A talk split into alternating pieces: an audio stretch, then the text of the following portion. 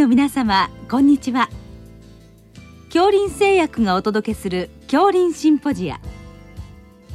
毎週この時間は医学のコントラバシーとして一つの疾患に対し専門の先生方からいろいろな視点でご意見をお伺いしております。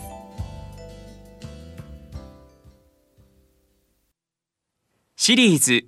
尿酸値を見るの6回目。低い尿酸値を見たらと題して東京慈恵会医科大学総合診療内科客員教授大野岩尾さんにお話しいただきます。聞き手は国立国際医療研究センター病院名誉院長大西晋さんです。大野先生あの本日は尿酸値を見るというシリーズのまあ一つのテーマとしまして低い尿酸値を見たらということでまあいろいろお話を伺いたいと思いますのでよろしくお願いいたします。よろしくお願いいたします。まずあの尿酸値が低いケースというのはあんまりあの普段普段の留飲症で気にしないこともあって、はい、あの申し訳ないんですけどもその低尿酸結晶の定義といいますか、はい、大体値がどれぐらいだとあの気にしたらよろしいんでしょうか？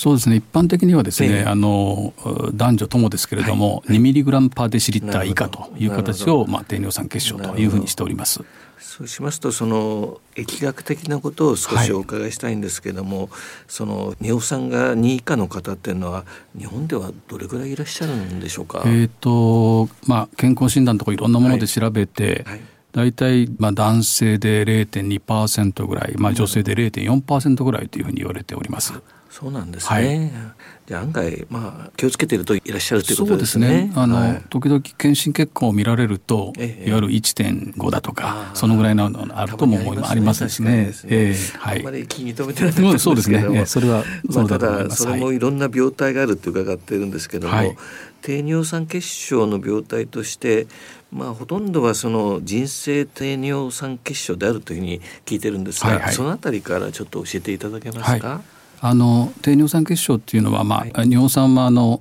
いわゆる腎臓で、はい、まあ、子宮体をろ過されて100%ほとんどろ過するわけですけれども、まあ、週末に出てくるのは10%ぐらいなんですね。そうすると9割が腎臓で再吸収されるわけですけれども、うん、その再吸収されるトランスポーターが輸送体があるわけですけれどもそれが遺伝的に欠損している方が人生低尿酸血症というふうになっておりますですね。そうなんですね。それで低尿酸血症のほとんどが、いわゆる人生低尿酸血症というふうに言われております。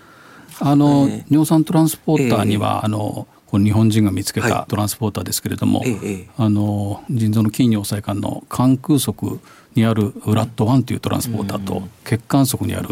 グルット9というトランスポーターがあるわけですけれどもそのあのどちらがやられてもと言いましょうか障害があっても低尿酸血症になると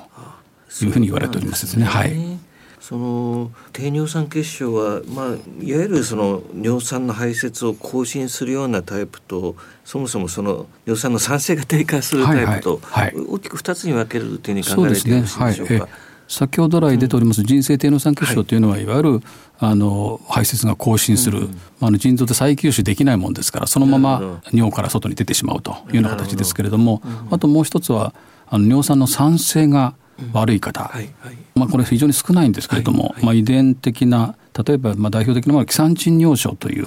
のが代表的なものになりますけれどもあのただまあそんなに多くはないですね、うん、だからほとんどが多分いわゆる排泄更新タイプの、まあ、人生低尿酸血症じゃないかというふうに考えてもよろしいんだろうと思いますけれども。ね、はい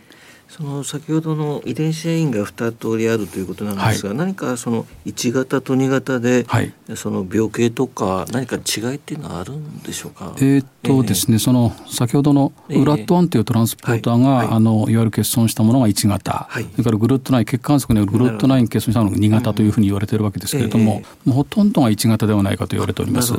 ただあのグルット92型の方がその、うん低尿酸血症の程度はひどいんではないかというふうに言われておりますけれどもただ一般の、まあ、先生方がご覧になる検診等で、まあ、引っかかってきてご覧になるのは多分1型が多いんだろうというふうに思っております。ね、はい、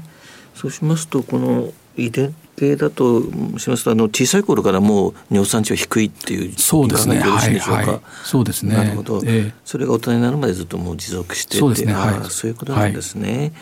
それではその実際その診断といいますか診療の進め方なんですが、はいはい、まずその2位以下の人を見たら、はい、次にそのどのような検索をしていったらよろしいんでしょうか？まずですね、えー、あのまあ2以下でまあ大体があの健康診断等で引っかかるっていうことが多いんだろうと思いますけれども、はいはい、2以下であの、まあ、この低尿酸血症特に人生低尿酸血症にはその合併症がございますので合併症というのはあの、まあ、これもそんな多くないんですけれども、運動後の急性腎不全を起こされたりそれからまあ尿路結石症あの尿中尿酸排出量が非常に多くなるもんですから尿路結石症というような形でそういうものを契機にまあ調べていくという方もいらっしゃるわけですけれどもただ大部分の方が健康診断で引っかかってということになります。それでまあ2以下のを見た場合にですね、まあ、検査といいますといわゆるあの尿酸の排泄が更新しているのか、もしくは酸性が低下していると見るわけですのでそれは何を見るかと言いますと、尿中の尿酸を見れば分かるわけですね。それで、まあ、もう少し厳密に言いますと、あの尿酸のクリアランスを見たり、それから尿酸排泄量を見たりというような形であの検査を進めていくわけでございます。そういうことなんですね、はい。それでまあ診断をつけていくと。そうですね、はい、そういうふうに考えてよろしいわけですね。はい、あと先ほどそのちょっと気酸賃尿症のお話がありましたが、はい、低尿酸血症の、まあ、鑑別疾患の一つだと思うんですが、はいはい、鑑別にはどういった疾患が他にあるんでしょうか？えーとですね、あの気をつけなきゃいけない疾患というのは、えー、まあいろいろなものがあるわけですけれども、はい、もちろんその排泄更新タイプといいましょうか、えーえー、のものの元の代表がこの人生低尿酸血症なんですけれどもその他例えば尿細管で尿酸っていうのは再吸収されますので、うん、尿細管がやられてる例えば、まあ、これもそんな多くないですけれども、うん、ファンコニ症候群ですとか、ああいうものが上がってくるわけですね。はい、それとあとあのもちろんこれもそんな多くないですけど SIADH とかそういうのも出てきますけれどもその他のものもいろんな伴っておりますので,、で鑑別はある程度容易なんではないかと思いますけれども、はい、そうしましたらあの先ほどあの、まあ、合併症で2つ大きなものをちょっとお話しいただきましたが、はい、まずその運動後の急性腎障害について少し詳しく教えていただけますでしょうか？はい、あの運動後急性腎障害というのはですねあの、特にあのいわゆるこう無酸素運動ですね例えば運動会の練習をするですとか、その全力疾走ですね、ああいう時に、あのまあ、例えば真っ風なんか引いてらして、えー、あの多いのはですね、うん、それで、まあ、N 制度とか飲まれてそれで、まあ、無理して運動会の練習をしたというような形に起こってくることが多いわけですけれども、えー、そういう時にお腹の痛みといいましょうか、背部の痛みといいましょうか、そういうものであの起こってくるということが多いですね。そえー、それで調べてみると、まあ、腎結石ではないかというようなことを調べてみるとそういうものはないと。なるほど。けれども血栓のクレアチンなんか見てみると血栓が上昇していると。今までは良かったのに急に上昇したということで急性腎障害でこれは何だろうかというような形で。そういうことなんですね。はい、そういうのは一番多いですね。はい。これは多くは一過性に収まるものなんでしょうか？そうですね。ほとんどが収まり、場合によっては一過性にまあひどい方の場合一過性にあの透析療法をしなくてはいけないっていう方も中にはおるみたいですけれどもそ,、んなには保存的にほとんど回復しますですね。でまあ短期的な予防は比較的っていうふうに考えてよろしいんですね。はい、やはりそういうのが繰り返してきますとやっぱり腎臓にダメージがっていうことがあるのでそれで初めて、まあ、低尿酸だってことが分かって、ど。ういうふうにするかと。いうような形で、まあ、生活指導等をしていくというような形になると思います。あの予防する方法は何かありますか？これがですね、もちろんあのそういった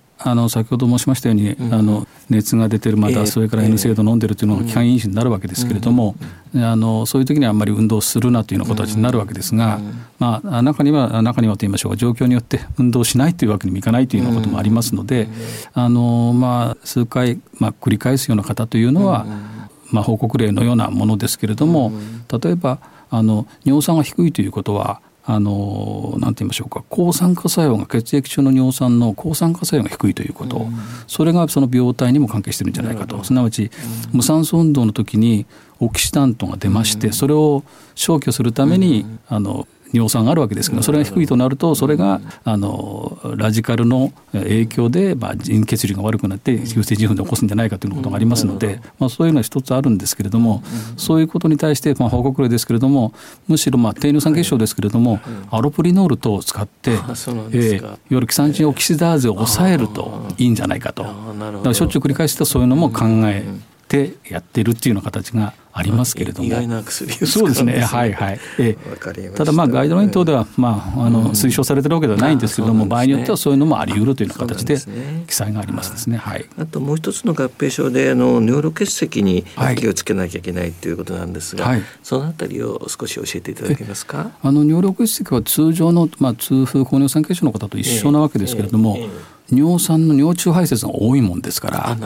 あの、いわゆるプリン体の高いものをあの控えていただいたり、それからあの尿量を増やすといいましょうか、飲水量を増やしていただいたりそれから尿酸のあの結石というのは酸性尿では非常に起こりやすいということがありますので、うんうん、まあ、あの尿のアルカリをきたすような、うん、あの例えば海藻ですとか野菜ですとかそういうものを中心に食べていただくというような形で、うん、えー、そういうような形で、まあ、通常のあの通常高尿酸血症の時の尿路結石対策と一緒な対策でございます。はい普通はその尿酸値が高いとそうです、ね、起こしやすくて気をつけなきゃいけないと思うんですけど、ね、低くてもまあ起きるということなんですね。これはあのいわゆる、えー、あの尿中尿酸が高いというのが今問題なもんですから、ね、血液中のあの血石の場合はですね。なるほど。だから尿中尿酸をいかに下げるかというような形になると思いますけど。そういうことなんですね。はい、じゃあこの二つに気をつけるということですね。そうですね。はい。何かあのこういう発症しやすいこういう合併症発生しやすい年齢とかはあるんですか？お子様に多いとか、えー、そうですね、ないですか？そうですね、えー、あの年配の方にはちょっと少ないんじゃないかと思いますけどもそれは例えば先ほど申しました、うん、あの運動会の練習ですとか、ね、クラブ活動ですとかそう、ね,、いうようなそのアクティビティとも関係するのかもしれません。なるほど。はい。わかりました。大野先生本日はどうもありがとうございました。どうもありがとうございましたシリーズ尿酸値を見るの6回目。低い尿酸値を見たらと題して東京慈恵会医科大学総合診療内科客員教授、大野岩尾さんにお話いただきました。聞き手は、国立国際医療研究センター病院名誉院長、大西晋さんでした。